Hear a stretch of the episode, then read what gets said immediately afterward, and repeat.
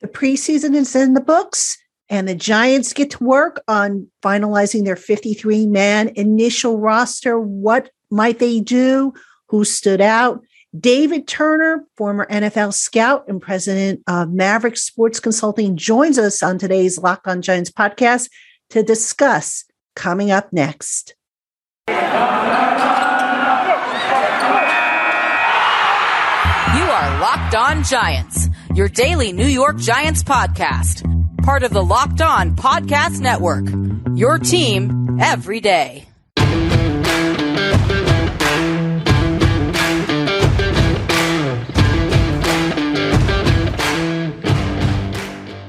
Hello, New York Giant fans, and welcome to another edition of Locked On Giants, part of the Locked On Podcast family, your team every day. I am Patricia Traina, and uh, today's show we have David Turner, president of Maverick Sports Consulting, former NFL scout, worked a little bit with the Giants, the 49ers, a bunch of teams, the Raiders, um, also worked in personnel. Uh, for other leagues, you know, he's been with me for basically all year whenever we've had personnel decisions to talk about. He's been with me all preseason, breaking down the Giants' performance, the individual performances, and we've got a lot to talk about in regards to preseason game number three. David, first, let me welcome you to the program. I always appreciate uh, having you on, and I hope you continue to feel better from your procedure. Oh, thank you. Yeah, day by day, we're getting better, little by little. Uh, they said it's going to be four to six weeks, and this Wednesday will be three weeks. So, still got half the road to go, but you know, getting there. And I'm just, I'm excited. I'm, as you heard before we got on, I'm, I'm all fired up about Giants football and the game and the roster cuts. I mean, for personnel guys like me, this is like almost like the second draft day, right? I mean, because you get the the young talent that gets drafted, and you get all excited about that, but now you're taking players' jobs. That's what that's what we're doing. We're sitting, we're taking men's jobs, but we're putting a roster together and presenting it to the team, and then looking at who hit the street, and we're taking that and saying, okay, is there somebody better that hit the street that we should collect and make our final rosters? And what's very unique about the process this year is that there's no games coming up this week.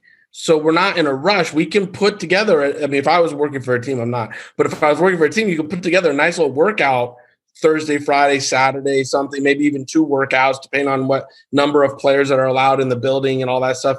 But if if you really could bring people in, you could put together some nice workouts this weekend and even later in this week and say, okay, let's try some of these guys out that got cut from each roster and uh, you know present them to the coaches and everything because I'm sure they're going to give the players a little time off later in the week. So with no games this weekend, so yeah, it would be again chess match. I, I, would I would have fun with this this new setup with this uh, procedure this way. Boy, I can hear the enthusiasm in your voice, and I am looking forward to this show. This is going to be a great one. Um, as as we started to uh, indicate before we started uh, recording, so hopefully, um, you know, I won't break out of laughter because you had me in stitches before. But anyway, David, let's talk about the Giants against the Patriots. We've got to start with the offensive line. This was a problem for you, I think, all along. You've been very vocal about concerns about, you know, Matt Peart at right tackle, the offensive line last night. Other than maybe Nick Gates and Will Hernandez, who I thought were kind of solid, the rest of the offensive line, uh, I I didn't like what I saw. So all, let me get your perspective. It all to me, it all broke down at the left tackle spot. It all broke down there. Thomas struggled, so then the protection started sliding um, his way which then caused stress points on the right tackle, which caused stress points when they started doing their uh, looping game and different blitzes because they were trying to help out Thomas. A lot of it started when he started short setting and not firing his hands into chest plates. He was what I call forklifting, you know, when they come from the waist and come up. And then he was hitting outside targets, giving up his chest so a lot of these defensive ends from the, the Patriots now, they just spent, now understand, the Patriots just spent more money in free agency than any in the history of the NFL. Like they, they, went out and shopped for three, four, and five year vets and gave them all three, four year contracts. So this is a team that's built not only for this year, but for the next few years. And they're all sub 30. I don't think they have, I think their roster average age is 28.5 or something like that. They're really a sub 30 team, um, which makes them very qualified to disrupt things this year. This is a giant show. Anyways, but these guys, well, my point was these guys know how to rush. They know how to get their hands on the chest plate and come inside. Thomas, with his length, really needs to learn to fire his hands inside the chest plate, get it inside the pad level, and use every inch and quarter inch of those arms to express and extend these defensive ends off his body. So therefore, he's creating even greater distance to the quarterback, even if they are pushing him and stuff. He struggled in his chair yesterday. He wasn't sitting well. He wasn't bending well. So I think the left tackle spot was was maybe he wasn't feeling good, whatever you might want to say. But when the ones were up against the ones, he truly struggled, and then they uh, they compensated for him, which caused cracks along the line. And as we saw, they tried to take Solder out, and I think put Perrin, and you know then they had to put Sol- uh, Nate Solder back at right tackle because that experiment should just be dead and gone. I mean, I think Matt will make the team eventually when we talk roster math. He'll make the team, but I mean, I think the starting right tackle has to be Nate Solder. I mean, it just you have to start him because you have no other options on this roster um, at this point. Um, you know, I, again, Hernandez played pretty solid. Gates played pretty solid. The one that started to come on last week and got my attention a little bit more this week was that Ted Larsen. You know, he he he played a really solid game. I thought when he got his chance and his opportunity to step in and play. Um, and the young Jackson Barton, you know, I think it's his third year in the league now. Um, but he was a player that has shown some upside. I mean, he's starting to fill out his frame. He, I, I scouted him in college, and I know he was a th- more wiry, thinner frame tackle, but he's starting to fill that out a little bit, and he's starting to look interesting. Um, now, again, does he make the team? We'll get into that later. If he's a practice squad player, whatever. But I mean, I think there's some pieces here. They're just not solid, and if they have any injury, which is 17 week season you can't imagine the offensive line is not going to have one or two injuries. They're going to be in some trouble here. Definitely. Let me ask you something though about Thomas because I had this thought yesterday. I don't know if there's anything to it. He has had three now position coaches since coming to the NFL. I mean, this is a kid who a couple years ago coming out of college was considered one of the best if not the best left tackles coming out of school. And he's hasn't quite lived up to that billing. How much has the fact that he's had three different offensive line coaches, and technically you can say, you know, adding in Pat Flaherty this year, you know, Freddie Kitchens getting involved. How much of that do you think is kind of screwed with him? Because it just seems like his technique is all over the place. He mentioned a couple times in his post game presser that he's not, eh, he implied that he's not comfortable with it, that he has to do a better job with his hands and with his bend and all that stuff. So, how much do you think that factors into what we have seen from him? You get paid to protect the quarterback's blind side. If you don't feel you're getting the coaching here in our office, then go find it get it right, get it straight, invest in yourself. LeBron James puts a million dollars into his his body every year with his nutrition, his coaching away from the uh, the Lakers, and everywhere he goes, he pays himself out a million dollars a year. Okay, now that's a lot of money. I'm not telling any player ever to pay that kind of money unless they have it, but you have to invest in yourself. If all you're looking for is to show up to the office, do the minimal work that has been asked of you, and then go home, play your video games the rest of the day, and don't do your own work, well, that's telling me a lot about the type of individual you are because I work 30, 40 hours, you know, by by Thursday. Okay. And then I work on the weekends and I watch plays and all this stuff. So for me, when I'm looking at players, I'm looking for the same work ethic. I'm looking for people that are going to go home, do the extra stuff.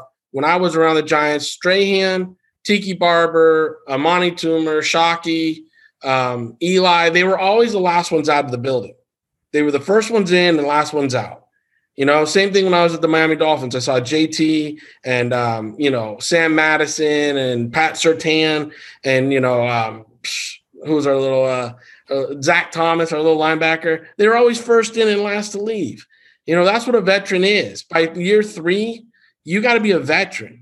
And that means you got to start taking control of your own career and saying, I need to get better at hands. I need to go find a hands coach. You know, I need to get better at, you know, flexibility. Then when I leave here, I'm going to go find a yoga coach to yoga and, and a massage therapist to open up my posterior track and, and get my psoas muscles, you know, all, all you know, stronger, my core stronger. I'm going to go spend two hours. I remember when I was around Jerry Rice, he would come, he would wake up, go do workouts with Roger Craig and some of his friends over at Menlo College in California, small little college, 5:30 a.m. They didn't have to be in the office till seven. They would be there by 6:45 after doing an hour of workouts, do all the lifting, everything required at the Raiders, and then afterwards he'd go run his mountain, and then he'd go play 18 rounds of golf because that's what he wanted to do, or 18 holes of golf, and that's what he wanted to do. So when you look at it, it's like these guys know how to, you know, they train their bodies, they do their bodies right, but you also have to look at them like, man, you can't just expect to show up and have the coaching here and be a professional, be an all pro, be a, a gold jacket. You know, the gold jackets are the rare work ethics mixed with the rare talent. So if everybody's identified he's rare talent, where's the work ethic?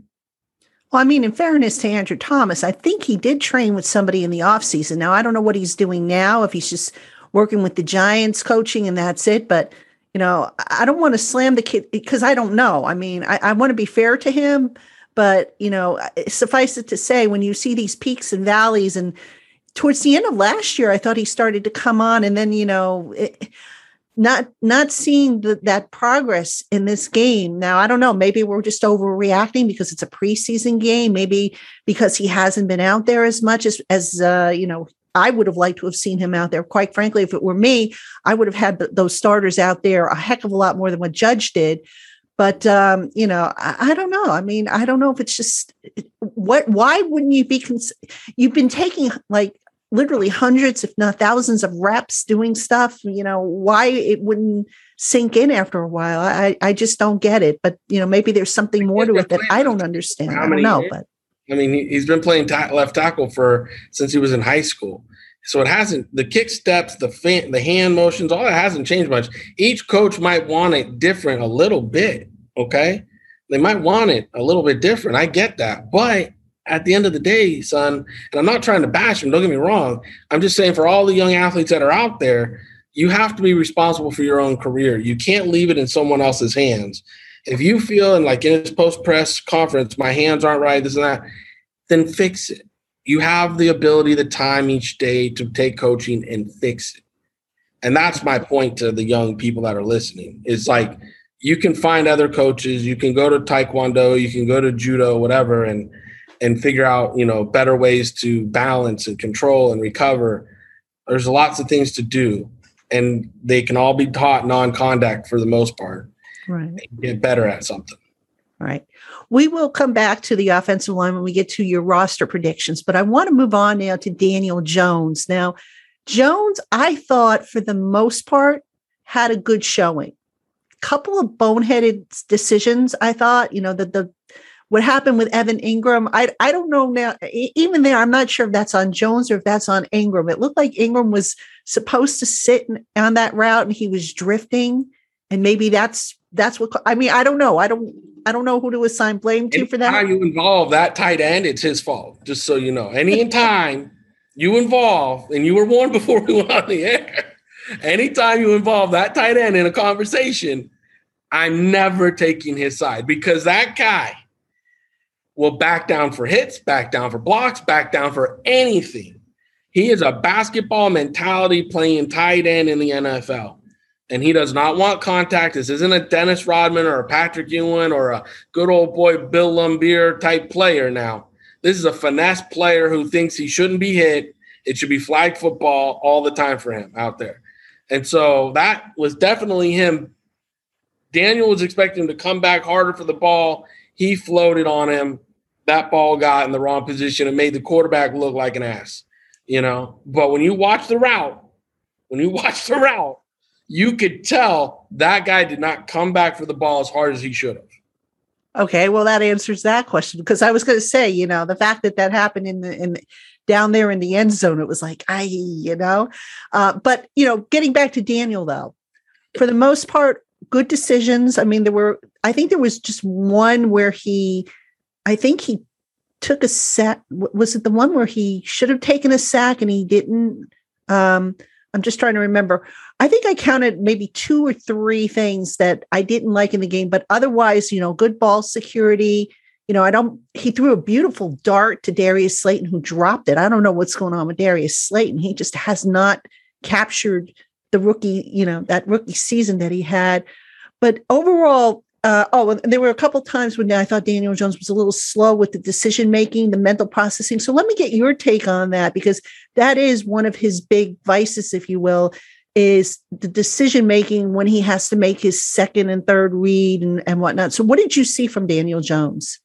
You know, I thought he made good decisions most of the day. I really did. I mean, a quarterback's taking 70 snaps, he's handing off in a game, not yesterday, but 70 snaps usually and handing off the ball, you know, 22 times or so, and the other, you know, 48 times or whatever are screen passes and the ball's coming out of his hand, right?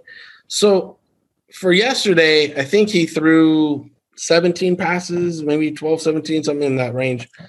And I thought most of them were good decisions. I, you know, Slayton dropping the ball, he, it seemed like he backed away, he heard some footsteps but Slayton's a more vertical stretch style guy too. The coming back, squaring up, putting the chest to the to the line of scrimmage isn't really what Slayton likes to do. He, you know, he's more of a crossing route, vertical stretch guy that likes to catch over the shoulder, make, uh, you know, back shoulder catches, things like that. So Jason Garrett's got to also know his players and know what he's asking his players to do and play to their strengths, which was something Al Davis always taught me. It was like, if a player can't do something, don't ask him to do it. Let somebody else go find somebody else that can do that. You know, like, you know, you don't want to kill somebody who's like an eight out of 10 because they can't do the final two things. Like let them do the eight things they do well, and and let's call it a day, right?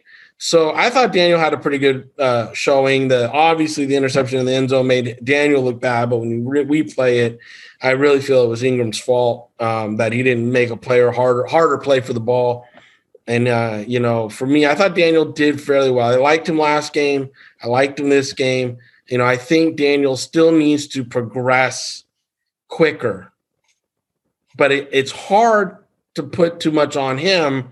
And I'm not trying to make it, I'm not trying to protect him here, but I know how complicated the quarterback spot is. When your offensive line isn't set and sound and it's not the, the same five guys every year, and you can't trust and know that, hey, this guy looks like he's getting close, but I can trust, you know, him to pick him up I'm good. Like that trust in the offensive line, and then having Barkley out there to run the ball and be the factor to take some heat off him because when you hand him the ball or you throw him a screen, it just takes so much heat off the off the quarterback. So you know, for Daniel, he does need to progress faster, but I see if this team gels in the first four to five weeks, fans have to understand it's got to give them four to five weeks. It's still a 17 week season. They can go 0 and 4 and still win their division. Okay. So be patient with them, but let them harmonize and sync together. And if they if they get it, you'll see it around week four. And Daniel should be progressing around week three, week four with these new receivers. You know, you gotta understand. I mean, shoot, you know, there, there's what two or three new receivers. He's gonna maybe have Barkley, hopefully, fingers crossed, right? Barkley, new tight end in uh, Rudolph. So you got to give him a few. And then, like you said, Judge didn't play them all out there in preseason. They haven't taken a lot of reps. So the first three or four weeks is their preseason. Now they get to week five and they're not gelling. We got issues. yeah, big time. Definitely. David, let's touch briefly on the defense. I thought the defense looked solid for the most part. Um, you know, Patrick Graham never ceases to amaze me. I mean, he wasn't game planning, but he still was doing some some certain things that he did last year, playing guys in certain roles. Like we saw Logan Ryan in that robber role that he does so well. Um, that defensive unit, I, I have a feeling is going to carry this team for that first four or five weeks that you just mentioned. Typically, when you have new offenses and the defenses this time of year are the ones that are further ahead, and you got offenses like, you know, Kansas City and Tampa Bay that brought everybody back, so they got their comfortability there. They're going to be ahead of the game. But most of the time, this this time of year, the first two, three, four weeks in a season, the defenders usually out front and they're doing better. The one thing I didn't like yesterday was the run fits. I didn't mm-hmm. like the run fits. Uh, I think we talked about it last week a little bit. Um, again, this week, the safeties weren't taking proper run fits down into the box. But again, we didn't see the starting safeties. You know, I, I don't believe Peppers played and, um, you know, Logan played in his robber role. So some of the coverages were off versus what he'll play them when he has both those guys on the field and he's got Peppers back there, quarterback and everything, right? Um, so for me, I didn't like the run fits, and I thought the linebackers and the edge guys weren't really setting those edges strongly, letting them run outside. Now, pass defense wise, I thought it was a much better game for them, especially in the first half. I thought they communicated well. I thought there were people in good positions. Pass rush was getting getting home and putting pressure on them, making the quarterback get off their spot and move their feet. So that kind of stuff I enjoyed. I, I liked it. I saw what I you know I liked what I was seeing there. And again, he didn't run his uh, exo- you know exotic looks, right? He he kept it kind of plain, but for what he did, it was it was fun to watch that defense. And I think when he really takes the the chains off these guys and lets them go hunting, you know, it's going to be fun to watch. I really do. I think the first four weeks are going to be fun for these this defense as long as the run fits from the safeties and the outside edge guys set that run and really pride themselves on nobody's running on this defense. It could be really fun to watch the Giants because the first part of their schedule, I feel the teams that are coming at them are going to want to run the ball first and work off play action. Now, if we, you know, if they come up and stop the run on first down and give make it a, a second and ten and thirds and give them thirds and elevens, it's going to be a, a good thing for this Giants defense. Hey, Giant fans, we have much more coming up here on the Locked On Giants podcast. But first, get all the latest news, odds, info, and sign up bonuses for all your sporting needs by heading over to Bet Online on your laptop or mobile device. When you open an account and use our special promo code Locked On, you will receive a 50% welcome bonus on your first deposit. Again, that's code locked on for your 50% welcome bonus. Terms and conditions apply. Bet online, your online sportsbook experts. All right, David, we are going to get to, I think, the part you have been looking forward to. I know you have a list of uh, roster moves that you would make. Now, roster decisions, folks, have to be filed by 4 p.m. Eastern Time on Tuesday. We'll start to hear probably some roster moves as early as Tuesday morning, maybe a few even Monday night for all we know. But um, a lot of decisions to be made. David put together a list that he has of guys he would put on the practice squad, guys that he would just flat out get rid of. And um, he's he he couldn't wait to do this. Before we started recording he showed me that list and he's like okay uh, this this is what i'm looking forward to. All right david let's start with the let's let's save the offense for last because we'll finish on a strong note. I'm sure there's a lot there to talk about. Let's start with the defense.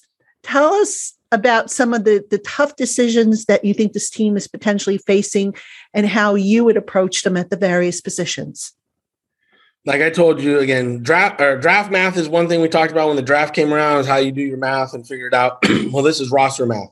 When you're doing your roster math, historically, you're gonna keep like 24 on offense, 26 on defense, and then your three specialists. That's historically what you kind of do with your numbers.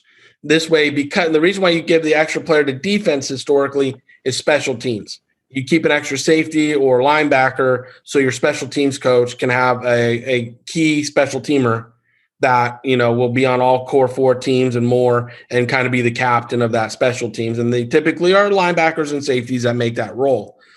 For the giants what i did this uh, this breakdown and again my math might be off as i told Patricia before the show. I think I got and I went into contracts and I looked at what people can make and where they can go on to practice squad with these new rules and things. But this is really what people like me have a passion for is building teams, finding the strengths and the weaknesses and pairing everybody together so the coaches have the best team to go out there and compete starting week one. And then as you have to massage the roster all year, you massage the roster all year. I'm going to start in the defensive backfield. Defensive backfield you know, obviously there's James Bradberry, Peppers, Logan Ryan, and Jackson, right? That's probably your your starting four. And then, you know, next would be Josh Jackson, uh, Mr. Love there, McKinney, and Holmes. And then CJ, Chris Johnson are the are the ones that I have in the backfield. Now there, I I only kept I was supposed to keep 10 in my draft in my uh, my roster math, five corners and five safeties, but I I kept nine and then I put Williams and um, Beal, Harper, and Robinson all on practice squad. So therefore, I kept five on the active, or I kept nine on the active roster instead of 10 and put four on the practice roster in order to keep that a very healthy unit, almost all to, intact. The only one I think I cut from that area is uh, Keion Crossen. Wow. You cut the guy that they traded a draft pick for? I know. I didn't really, I wasn't really impressed with him this preseason. So huh. again, Dave might make a different call on that one. But for me, I, I like, you know, again, it was between him and Robinson, and you and I talked about that a little bit. And I think the investment in Robinson's a point where I think they still want to keep him around at this point. I could be wrong, but for me, I just didn't see enough out of Crossen to say he earned any kind of roster spot right now. Interesting. See, Robinson, I think is going to get rolled over to pup because he's on pup right now. So by rule, if he doesn't pass his training camp physical, he goes to inactive pup to start the season, and then he's gone for six weeks minimum. Crossen, I thought he would be more of a special teams guy as opposed to a defensive back. The guy I'm not so sure makes it is Jackson because I don't think we've seen much from Jackson at all. And but that's remember that's a guy they didn't, you know, they did a straight up trade, Yiadom for Jackson. So I, I I would think, and I could be wrong here, you keep Crossen for the special teams value and you maybe put Jackson on the practice squad. I mean, I don't know. That's just my again, no, that's good math right there. And again, if they do not want Aaron right away, if they don't need him right away, and they keep him on the pup for six, that's part of this math too. That's absolutely a good point. You keep him on the pup, and then, you, like you said, if Jackson's the guy that goes down and Crossen stays up, that's the move. You know, for me, I was attacking this list as everybody needs a decision you know, so that's where it was. That's a good point. That's a very good roster move you said because we've used it several times in my career where we've kept a guy on the pup to start the season because that roster group is kind of set and we don't need to press them into action and it gives us kind of an extra roster spot. So that is something you can totally do. It's a very smart decision if they do it that way. And then, like you said, the, t- the toss up is do you keep Jackson up or do you keep Crossen up? which one gives you more value on special teams and which one you can you can you get through waivers that's the other part of this conversation yeah. is with waivers coming up all these guys that i'm saying are going on practice squad they don't just get moved to practice roster. They got to go through waivers. If they get picked up that forces your hand. So you know these are these are the things that over the next 48 hours will be happening. Yeah and this a quick note about waivers. I believe any guy with four or fewer years experience has to be exposed to waivers. Any vested veteran with four or more years can just go and have his contract terminated i believe that's how it works so that's going to factor into the equation so interesting uh, decisions there at defensive back i think that's going to be one of the toughest areas for them to whittle down. Now let's start to move inward as we get to that defensive line. I guess linebacker would be next up on your list. Sure, we'll go linebacker. Again, historically, when you're running a 34 like the Giants are running now, you would keep five outside linebackers and four inside linebackers for a total of nine. What I did this year, because of the depth they have at certain positions, I actually flipped that. I put five inside linebackers and four outside linebackers. That's how I, I've cut this out. So Carter, Martinez, Crowder, Zionist. Is that how you say his oh, name? Oh, Ximines. Ximines, thank you, are pretty much locked in to be the the starting four up front, right? And then I have um, making the team. I have if it uh, Odin Odinet Odenigbo. I even trip over that. Thank you, Reggie uh, Ragland Downs, um, Azeez uh. And then I put Carter Coughlin. Now, that's my sneaker is Carter Coughlin because I think on special teams, Carter would be a really valuable fit. People are like, well, what are you going to do with Trent Harris? Well, I think Trent Harris is the practice squad veteran you're trying to put on practice squad. Now, a lot of people will be like, you can't do that. He's going to get picked up somewhere else. Possibility. Possibility. Okay. But you also can't pay everybody. So sometimes you have cap casualties that when you're looking at the cap, you're looking at if they make the team, what bonuses and everything make. I think a guy like a Carter Coughlin who will deliver more on special teams for you versus a Trent Harris, that's going to be the trade-off. That's the one I'm not sure of. And then I have Cam Brown on on the um, practice squad, and Ryan Anderson is the one I have cut from that from that group. Right. Ryan Anderson's been suspended for the first six Right. weeks. See, that's, that's interesting. I have Cam Brown making it for special teams. Um, Elerson Smith has to make the roster because, again, because of roster rules. And remember, this is an initial 53. They're going to move him to IR. I am convinced of that. All right. He hasn't practiced all year. So I don't think you expose him to waivers by trying to sneak him through to the practice squad. I think you put him on on the initial 53. Then for me, this is just how I would have done it. And you can tell Yeah. me if you disagree or not. Not I at all. would then move him down to, you know, once you have him on the initial 53, put him on IR and bring Trent Harris, who I think has had a solid summer, and put him in that place. So I that's how I would approach that. I would keep Cam Brown, definitely. Devante Downs, I wouldn't keep. I'm sorry. I, I haven't been impressed by him at all.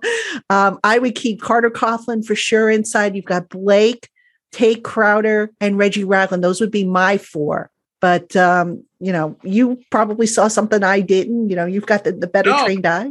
I've told you, you got an incredible knowledge for this. And like you, the move you did with Elerson Smith, keeping him on and then moving him to IR and then bringing in somebody else you like, like Harrison or Harris, it's something we do all the time. And, you know, for me, I totally get it. And I would understand that move happening. So, you know, that's why this is what we do in the room is exactly what you and I do is this is what I would do. This is what I would do. This is what I do and the GM hears it all, and then he goes in the room and he figures out what he wants to do. But no, this is this is all good conversational stuff. You know, I like Downs. I think Downs is a player that I think has upside. Now, I'm not sure Downs on special teams how much he's going to bring. I think he might be a core two teamer. I don't think he'll be a core four teamer. So, you know, I do think though if Crowder gets hurt, Downs makes a good replacement in there. Okay. Now, defensive line. This is an interesting one because BJ Hill di- was uh he wasn't announced as a guy who wasn't going to play, but he didn't play. And for me, I I wondered if he was going to make the roster because I've seen his snaps decrease. And with Raymond Johnson stepping up, David Moa, who I think is undersized, but you know, has brought more value. I'm wondering if BJ Hill is going to have a spot on that defensive line. What do you think? I think the numbers work out in his favor.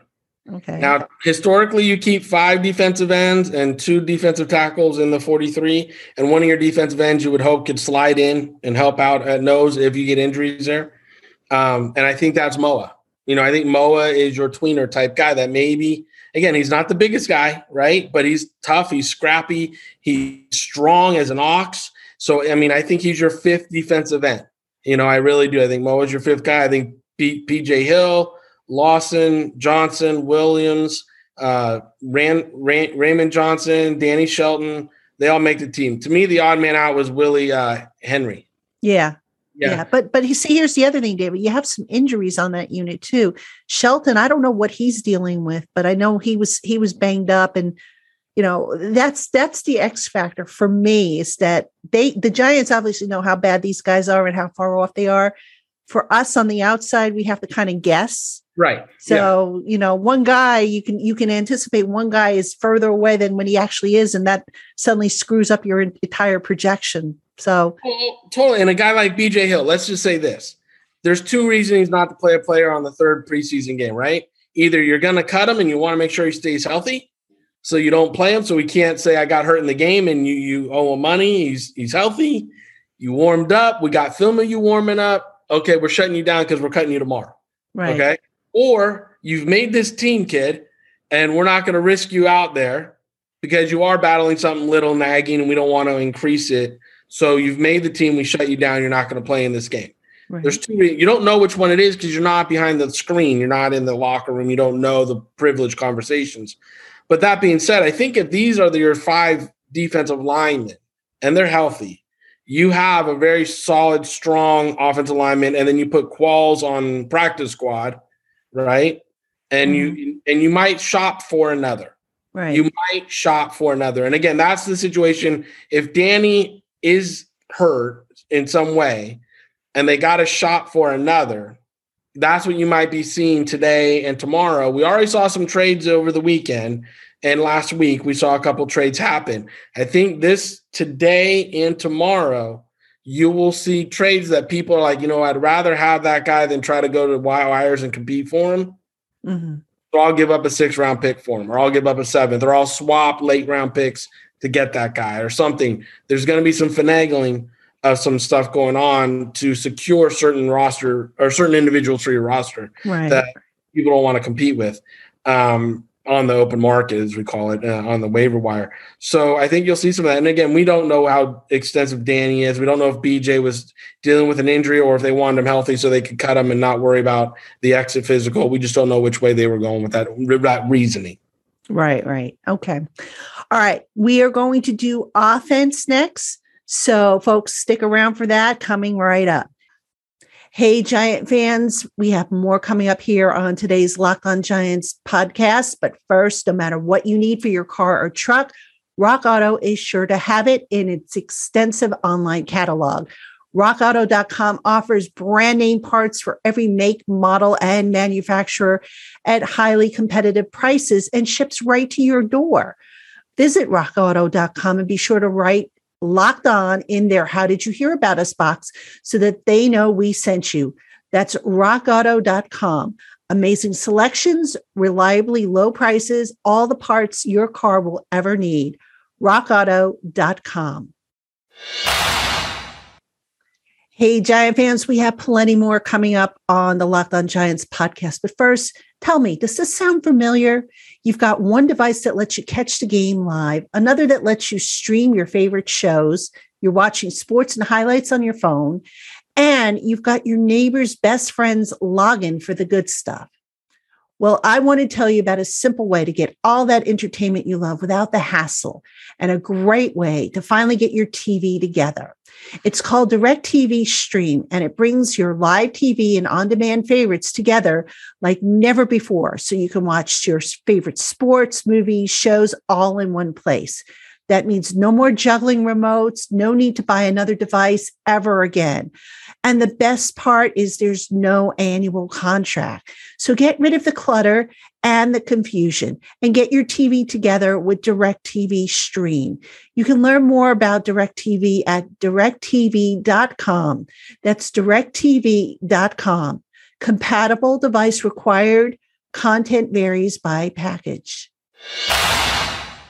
All right, Giant fans, you have Patricia Traina here on the On Giants podcast. Special guest David Turner, former NFL scout, president of Maverick Sports Consulting. And right now we are going through a rough outline of David's Giants 53 man roster projections. We did defense in the last segment. Now comes the fun part the offense. David, I'm going to let you pick where you want to start. Hmm, I wonder where it's going to be. No, I'm going to sneak something in really quick. Okay. Just to get it out of the way, sneak it in. I'm just going to slide it in real quick. Special teams, really quick. Obviously, Dixon Gano and Casey Kreiter are the three, right? Okay. So no discussion there, just the way it's going to be. And then uh, obviously, you know, you got Ross is the main returner in this thing, and maybe Toney if he stops fumbling the balls. So that's the way we kind of got special teams. Just sneak it in there really quick because those guys never get talked about. And you know, I I I've grown to love them. Why they frustrated? It's honestly they're like at my dating life. It's frustrating, but I love them. So it's the way it goes. Um, now we'll go into. We're gonna start with a fullback, running back. We'll lead in nice and gentle here. Okay. So, you know, when you look at the fullback position, historically you keep one. Um, and then your running back position, you historically would keep, you know, somewhere between three and four, depending on how you want to cut it. Um, I kept three running backs and two fullbacks because to me, I think um, Gillaspia or Gillaspia, Gillaspia and Penny both give you stuff on special teams, and Penny can actually carry the ball. Mm-hmm. So I think it's better to have them mixed in with Barkley, Booker, and Clement. Clement. Mm-hmm. And then, thank you, Clement. And then Brightwell goes to practice, practice roster, and uh, sadly, the um, Pulse Pulskummer? Platzgummer. He he gets an exemption. He has an exemption. So he, okay, so yeah. he's a, he's one of those Europeans, right? Yeah, he's from the yeah. International Pathway Program, so That's he has a roster. Yeah. Okay. So he's Yeah. on. He's good. Yes. So therefore, you can keep everybody there at that position. And I agree with you, by the way, about the two fullbacks. That's what I have on my projection. Yeah, I think because special teams wise, and you know, Penny can touch the ball and do well if if they need a big back to bang in there a little bit. If someone else gets dinged up, so I like that idea. I would like to see if Corey Clement can actually return kickoffs a little bit. I think he's got a very good run vision style. Now he's not the fastest guy in the world. No, what are you doing? But everybody, you know, does this anyways, and they they take touchbacks. But once in a while, you like to have a running back in that role. Like I know Dave's always like that. It's something we learned from Ernie. You know, it's like if you have a running back returning kickoffs, that mentality is a little bit better, and then have a receiver doing the punts. It's a little little bit more tailored that way. So if Clement is listening, if you could learn to do the kickoffs a little bit, it might extend your career because I think you have a good running style for it. Just so you know. Okay. Well, at quarterback, I think that's cut and dried. We don't really need to have that discussion. I don't think. Receiver and offensive line and, and tight end. I'll let you take your pick. Where do you want to go? We'll go receiver. Okay. He's avoiding tight end for obvious reasons. Yeah, yeah, yeah. Yeah. Uh, so we'll go receiver. So here, typically you would keep five. On the roster breakdown, the way it looked for me at this point, I was able to work it to where I kept six. So I kept Gall- Golladay, Shepard, Slayton, Ross, Toney, and Sills. Hmm. I got rid of Pettis. I don't like Pettis. I don't think Pettis deserves to be on the team. I really don't. I don't think he works hard enough. I don't think he sacrifices his body for the ball well. I think he runs very shoddy routes. So he's a guy that I would get rid of. Now, the other ones, I put two on practice rosters, so therefore they would have eight around the building, which I think is a good number for a for an NFL team to have during season. Is Willis and Board. Now, those picks might, might not be everybody's favorites, and I understand that, but those were the ones that I noticed the most in preseason games when I was watching them, and I thought, you know what, hmm, there's something to be there. Again, Bachman has something. I like Bachman too, but I just felt Willis and Board edged him out for the Yeah. practice. Well, board, board I actually had on my 53 for the gunner play. I actually, I think I kept seven because the injury status to Golladay, I think Golladay will be okay for week one. I'm not so sure what Toney's status is going to be. So I would keep an extra receiver. Now, I'm not saying they're going to put Toney on IR. I mean, they could, I suppose, because remember, it's only three weeks that the guy's got to miss. But at this point, I, I don't know where he's at, to be honest with you. But I would have kept board. Um, this is how I did. I did board, and I think I I kept Sills. But you know, Sills, if if, if Golladay's okay, do you really need Sills because he's kind of an ex receiver like Golladay, not in the same you know stratosphere, obviously. But are are you kind of like doubling up there? And then where do you get him reps? Do you even activate him on game day? Well, that's that's the thing I was about to go to. You were going, you're leading me right to the water I wanted to drink. It Was on game day, you're only going to have five receivers activated. The reason I kept Sills on the active is because I really felt exposing him to to the market. Someone might pick him up because he had a pretty good, a dang good a preseason. And this isn't a situation where we can just move him to practice. We got to expose him, and therefore by exposing him, someone might pick him up. I mean, there's plenty. There's 32 teams out there, and there's plenty of people that need a, a receiver like him.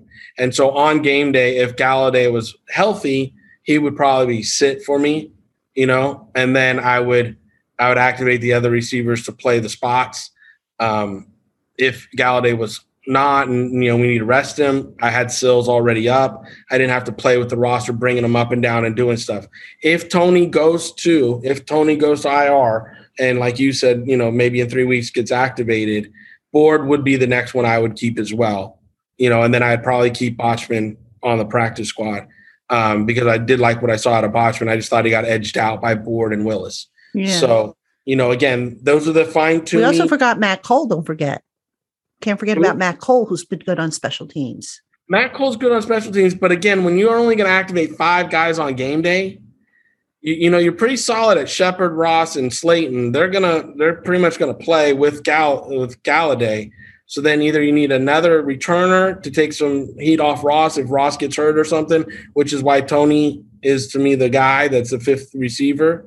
Um, if not, if it's not him, it's Sills. because I still think Sills will give you good special teams play. I don't think he was asked to in, in preseason because of his value, taking reps at the X spot and giving the quarterbacks the, the look they needed to see and not exposing Golladay to play that role. So I, I think there was a trade off there for Judge, and I really think there's a deal done like, hey, kid, do this. I'm going to keep you, you know, do one for me. I'm going to do one for you. So I, I know that's that's what my thinking is on Sills and Toney at the back end of that. But Board makes a great special teams player. I agree with you there. Um, and Cole could, but I just don't. I, I like more out of Bachman. I think from a receiver sense, boy, than Cole. Yeah, Cole, I would I would take my chances with trying to slip to the practice squad. I don't think he would get picked up, but you never know in this league. You know, sometimes guys pick. You know, I think back to when uh, Jake, what was his last name, the tight end that the Giants had on the Super Bowl, Jake Ballard, when he was injured, and the Giants tried to wave him to get him onto IR, and Belichick swooped in and picked him up. So you never ever know what's going to happen in this league. All right. Let's go. All right, I'm going to give you your choice: offensive line or tight end. Where do you want to go? All right, I'll get the tight ends out of the way. and again, it's not a bloodbath here. Place yourself, folks. It's not a bloodbath, as I would probably prediction wise, it's not going to be a bloodbath. Right. If it was me, there would be blood all over the field. Um, but historically, you keep three tight ends on your active and one on your practice, and I think you would do the same here. And I can't even say historically you keep one on your practice because you don't. Most practice squads I've been around were ten players. This is like uh, 16, mm-hmm. so it's giving me extra. So you would definitely keep an extra one. For me, obviously Kyle Rudolph and Kaden Smith make the roster. Um, I would put Jake uh, Hausmann on practice squad, and the Griff Stewart uh, young man would probably be my cut here. And told him to you know stay safe and stay healthy because he could be coming back fast. Right. And then depending on what the hangnail situation is with Evan uh, from yesterday's game, we don't know if he might be going on I for the first three weeks, and then Griffin makes the team because Evan's got a hangnail. So you know, Evan makes the team. I think there's money invested and stuff in that situation, and I don't see a huge market where people are beating down the door for him right now because he's not that tough. He's not that. I mean, he's he's very arrogant. He, he he's just he's he's not my kind of guy at all. And, you know, for me, I think he brings you very little to the team for the targets that he takes away from other people. I think if you targeted other people, you would pick up more production than having to target him to keep him happy. He's a player that I honestly would walk through my locker room a lot to know. He would be one I would walk through the locker room and keep my ears open as I pass his locker, as I listen to other players talk about him. Because if he was a player that they didn't love in the locker room, he wouldn't be in my locker room because he doesn't bring enough to the table for me. You know, right. I would get him out of there. Um, I had a player like that up in uh, uh, up in Edmonton. I'd walk through the locker room, and there was a player that you know I won't, I won't call anybody a cancer because I think that's rude, but I know he was a negative impact in the locker room, and I went to the GM. I said, "You got to get rid of this guy. It's he's weighing the locker room down." Mm-hmm. And you know, once we did get rid of him, it took a little while to convince the coaches to do so. Once we did, the locker room picked up. That group picked up. Everybody's spirits picked up because he was gone. I think Engram, without his targets, becomes an issue because he'll complain and bitch, and then next thing you know, he becomes weighing down the locker room. I don't know about that. I mean, Evan's always, you know, I, I know you're not a fan of Evan. Obviously, nobody's going to nominate you as president of his fan club. But uh, you know, yeah. to be to be fair to Evan, um, he's not he's not a problem in the locker room, from what I can gather. People like him. They respect him. He works his butt off, believe it or not. Um, the problem with him has been a combination of staying healthy, number one, which is probably the most frustrating thing, but sometimes you wonder is it how they're asking him to what they're asking him to do? Like for example i cringe when they ask him to block a defensive end. He can't do it. All right? Why are you asking this guy who weighs what 240 to block a guy who weighs 30 plus pounds heavier than him? Physics say it can't be done. Why no, do you expecting oh, oh I, I, don't get it. Walker was 245 pounds and he could block any defensive end. Okay, but but my point is, is Evan doesn't have the strength to do it, so he's not a blocker. He's more of a receiver, I think, in a tight end's body, and he's and ballerina you know, in a tight end's body. Yeah. So I just wonder if it's just how they've used him. You know, like for example, we talked about having him come back on those Y stick option routes, and that those weren't really a good fit for what he does well. How he's better off running away from the ball. Um, you know, just I, I wonder about that if if they haven't. You know, you talked about do you get rid of a guy because you know there's eight things he does well, but there's two things that he doesn't. You know, is this a, a similar case with Evan Engram? Now I don't know how bad that injury is, but you know, going back to your point with with uh, the number of tight ends, I think because we both agree that two fullbacks are going to be necessary, you can probably get away with the three tight ends. Even though, remember, Engram is now banged up. Rudolph just came off a pup, hasn't gotten out there re- yet, so that's going to be, to me, a, a little bit of a problem, depending on how these next couple weeks go you're really weak at that tight end spot, I think, right now. I agree. They're in the market for a tight end. Sure. And I think there's a trade possibility. And I believe Evan Engram was drafted for the old offense. Yes. And he was good in that. And, and that's what I was going to say. That's the offense that fit him. This offense is going to fit Barkley, Jones, Golladay, Shepard, everybody else. Okay. So and that's why Rudolph fits this offense, and to me, Kaden Smith fits this offense better than Engram. So for me, Engram was one I would have moved in the offseason if I could have and tried to get out from his contract a little bit and replaced him already, either through draft or through other means. Right now, I think tight end is something that Dave's gone to Kenny and the crew over there and said, hey, uh, let's uh, let's focus on who gets cut here, who gets shown the door. See if there's a young tight end or something, or maybe like a Manhertz uh, who's down in Jacksonville. I saw him playing for Jacksonville yesterday. That's somebody Dave knows really well and would fit this offense really well. So there's a few out there that if they're on the bubble the teams are currently on, Dave could you know make some calls and pick them up and bring them yeah. on. They're going to uh, have to. They're they're they're the the depth there is paper thin with the injuries. So I, I, I think that's that's a no brainer. Now, and, and, and also JG loves his tight ends in his offense, so it's a key element. yes, them. they need to have twelve personnel for JG. Well, actually, let me ask you this because last year they went with twelve personnel. I think on twenty seven percent of the offensive snaps. They didn't have really a good selection of receivers last year. Now they do. So you wonder if maybe there's going to be less 12 personnel and more 11 personnel. But then that leads into the question of okay, you want your tight ends to help out the offensive line, which we still need to get to. So where do you go there? But I definitely agree with you that tight end is going to be a position they're going to have to look at. So we'll see what they come up with. Offensive line, though, ooh, we saved the hardest one for last. Actually, this is not hard. The, the the the nine guys. I have nine guys on my roster protection. I don't think they have all nine guys on the, the roster right now. Historically, um, eight up, and then you put two or three down on your practice roster because you activate seven on game days.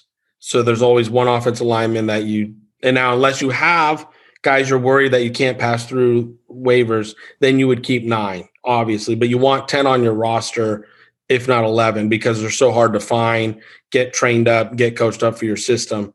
So minimum of 10 is on any NFL roster. If you have anything under 10, you're just stupid. Um, and and I like 11 because they're just so hard to train and get up to speed. And your quarterback, your running back, everything goes through them. So you just you should have 10, or 11 guys. I have eight on the active roster, and then I have three on the practice roster.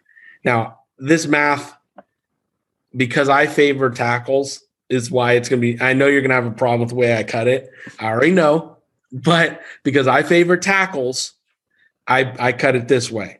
So I obviously you have Thomas, Wiggins, Lemieux, Gates, Hernandez, Solder, Parrott or Pear, whatever his name is. And then I have Jackson Barton making the team because I don't want to lose what I saw in preseason. I think there could be a couple teams out there that saw the same thing and they might be like, "Ooh, we can pick up a young tackle to be our 53 on our roster and pick them up for pretty cheap." And so a team like Jacksonville, a team like Indianapolis, smart scouting rostered people might see a Jackson Barton as a commodity when he hit the waiver wire. So that's why I did it this way. And then I put Heggie, Larsen, and Harrison, Jonathan Harrison on the practice roster. Now, obviously, Jonathan Harrison might not make it there because again, he's had a really solid, you know, preseason and and stuff. And Ted Larsen, like I said, shown some stuff. But I think it's easier to get interior linemen to a practice roster than it is a good young tackle. Hmm, interesting. See, I would have, I first of all, I agree with you with tackle. I think the tackle situation to me is probably the shakier of the interior as opposed to the interior offensive line. Um, if God forbid there is an injury at tackle, Peart or Thomas or Solder, and Solder, remember, was playing with the banged up shoulder, who's your next guy up? So I don't know that they have somebody they can put on the practice squad right now. Maybe maybe Jackson Barton. I don't know, you know, what they think of him. At the interior. He ready for prime time. I'm not saying he's ready for prime time, but that's why I kept Solder, Peart, and Thomas up because Solder could play either spot. He's your swing. Peart's your right, and and Thomas is your left. But I think Solder has to be your starting right. And then if if something happens to Thomas, Solder flips over, Peart comes in and plays right. Okay. That being said, Jackson Barton would be your next best right tackle that's currently on the roster. And therefore, if you need to again flip Peart over to left or bring Barton in to play left or something, right now on this roster, you have to keep them till you find better. Yeah, definitely. And you know, it's too much of a weak area to give up somebody or even expose a cheap young tackle to the waiver wire that showed something in preseason when there's 32 teams looking for a backup tackle right now. Yeah, offensive linemen they're they're they're like gold. that's yeah. that that's that's pretty obvious. But um I was kind of I found it interesting you would put Harrison on the practice squad. I mean, who's your backup center then? That was hard. Trust me. I, I, I, that was hard. I, I wanted Harrison up. I really wanted Harrison up, and the only way the math worked out was don't keep this the second fullback and keep the extra offensive lineman up, right? Or take a, a take or go down to five receivers and not four or not six. So there was a couple of things I was I was working through in my head, mm-hmm. and I mean I really you Wiggins, Lemieux, or Henderson or, Will Hernandez one of them has to learn how to snap. They have to pull the ball. One of those three have to. I think to, Lemieux's been learning. I think. I think right. he's been working on that. But one of them in a game situation would have to know how to pull the ball to get him out of a game, and then you would activate activate Jonathan Harrison, obviously for the next game, off your practice roster or Heggie or whoever. Okay. Now again, I don't like this. I wish I wish that I had one more spot and I, I was making this is the this is the hard part of the decision making yeah. But if you're gonna, and again, the other one is you put Barton down and you keep Harrison up, but then you only have three tackles up on your varsity, and it's already a weak area. And if someone were to get Barton, you're in trouble. Now, if Harrison gets picked up, someone picks him up, right? You still have Heggie and Larsen that pulled the ball. So you still have two guys that are on your your JV that pull the ball, right? So for me, it's like you have three potential opportunities here for backup centers with those three. Barton, he's really your fourth tackle. And if you lose him, you're, you know, you're kind of screwed. Right. So that, that was my mentality here. I agree with you. If if if Gates goes down in week one and Harrison gets picked up somewhere else, now you've created a cabin, uh, a cavern at the center spot that wasn't there in preseason because of how you cut the team. And this is this is all the conversation, like I said earlier in the program, that we're all having is how to keep these caverns from being too big. Right. Picking the right roster and how to move people around and do things. I just with the I mean, I just don't say they have three solid tackles right now, and they don't have a guard that can kick out the tackle. Like they don't have a like they tried to make Chad Slade that guy, but Slade's on roller skates out there. Wiggins would, would have been the other guy, I think, but he's he hasn't shown anything in the games. Exactly. He hasn't shown anything in games. So you don't have a guard that can kick out the tackle to get you out of a game. So mm. you need to have more tackles with this roster, in my opinion, than you do interior guys right now. And you just have to tell the offensive line coach and Flair hey Flair, you got to get one of these guys to pull the ball, bro. Yeah. Like you got to coach them up. I hate to do it to you, but you got to coach them up and get somebody to pull the ball because you know on game day one of them might have to finish us out, and then we can get one of these young bucks up for the next game. But we just don't have the math. I mean, if it was a 54, 55 man roster, which again, with a 17 week season, with a 17 week season, the owners really, really, you don't give them two more people. Well, they do get two more people. They you can call up two guys on, on game day from the practice. But, but again, how many do you activate? That's true. That's true. Uh, what I'm saying is on game on a regular roster, when they went to 17 weeks, the NFLPA should have said then every roster is 55 and every game day roster is 50. So everybody, more people are getting game checks, which is richer for everybody. Okay, uh, players wise, but also it's better for player protection to last the whole season. Having those two extra guys play special teams, taking the reps from a starting receiver or somebody, or having an extra offensive lineman to keep your quarterback healthy. You know, because then if you go two more, Harrison makes the team. You know, Trent Harris on the defense makes the team. A couple of these picks that we've we've talked about and mulled over, they've already made the team. You know, they're on the 55 man roster and now they're activated on game day. A lot of tough decisions coming up, some of which, uh, look, every year we, despite our best efforts to predict the 53, the initial 53 man roster, let's again make that clear because the roster will churn and it will not be the same on Tuesday as it will be the day that they face the Denver Broncos in week one. But there's always going to be some curveballs. And, uh, you know, I, I, just find it a, fa- a, very fascinating discussion, a debate, just trying to, to sort through the reasoning behind it or try to guess the reasoning behind it if, you know, nobody's available to make a comment on it. So I could see where, you know, your head would be absolutely spinning with some of these decisions that have to be made. They, they, it's tough. I mean, I've sat till two, three, four in the morning on these cut nights with with you know GMs and when we've had to make tough decisions. And that, and again, you hope your roster is well enough stocked that you're making tough decisions, right? That you're, that you're agonizing over decisions, right? Because when you're not, you don't have a good team. yeah, exactly. You have good starters because they've defined themselves, and you're like, okay, I have good starters, but you don't have a good team. You know, like uh, many years ago, offensive line coach I worked with at the Raiders was telling me how Paul McQuistan, our whole season hedged on Paul McQuistan, and Paul was a rookie. And I'm like, how does that work?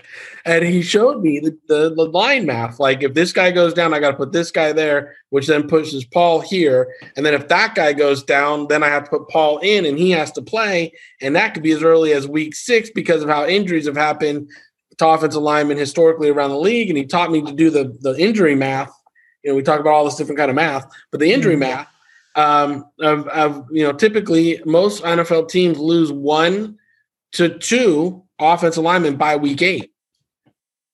And therefore, by losing one or depending on who the one or two are and what your backup is, your sixth and seventh are really where you're hedging your whole bet on for the offensive line success through the whole season. So if you don't have tough decisions, and right now the Giants don't have tough decisions here. Hmm they have what they have and they're going with what they have unless they can trade and find somebody. But people aren't cutting good offensive linemen. They're sitting here finding ways to sneak them through to get them to practice roster and protect them and this and that. You know, so again, it, it, building the offensive line is one of the and pass rushers and quality corners and obviously receivers uh, and uh, quarterbacks. Those positions you really have to build in the draft and in free agency and trades and things. Because if you don't do that, you really hamstring your roster for years to come because fixing those always takes attention. Right.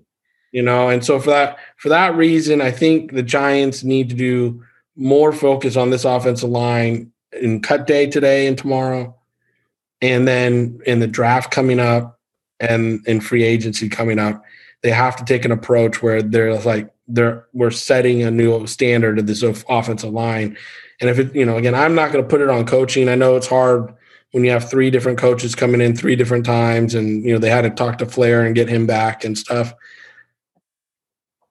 It's tough for the young men. It's tough. The consistency is tough, but they are professionals.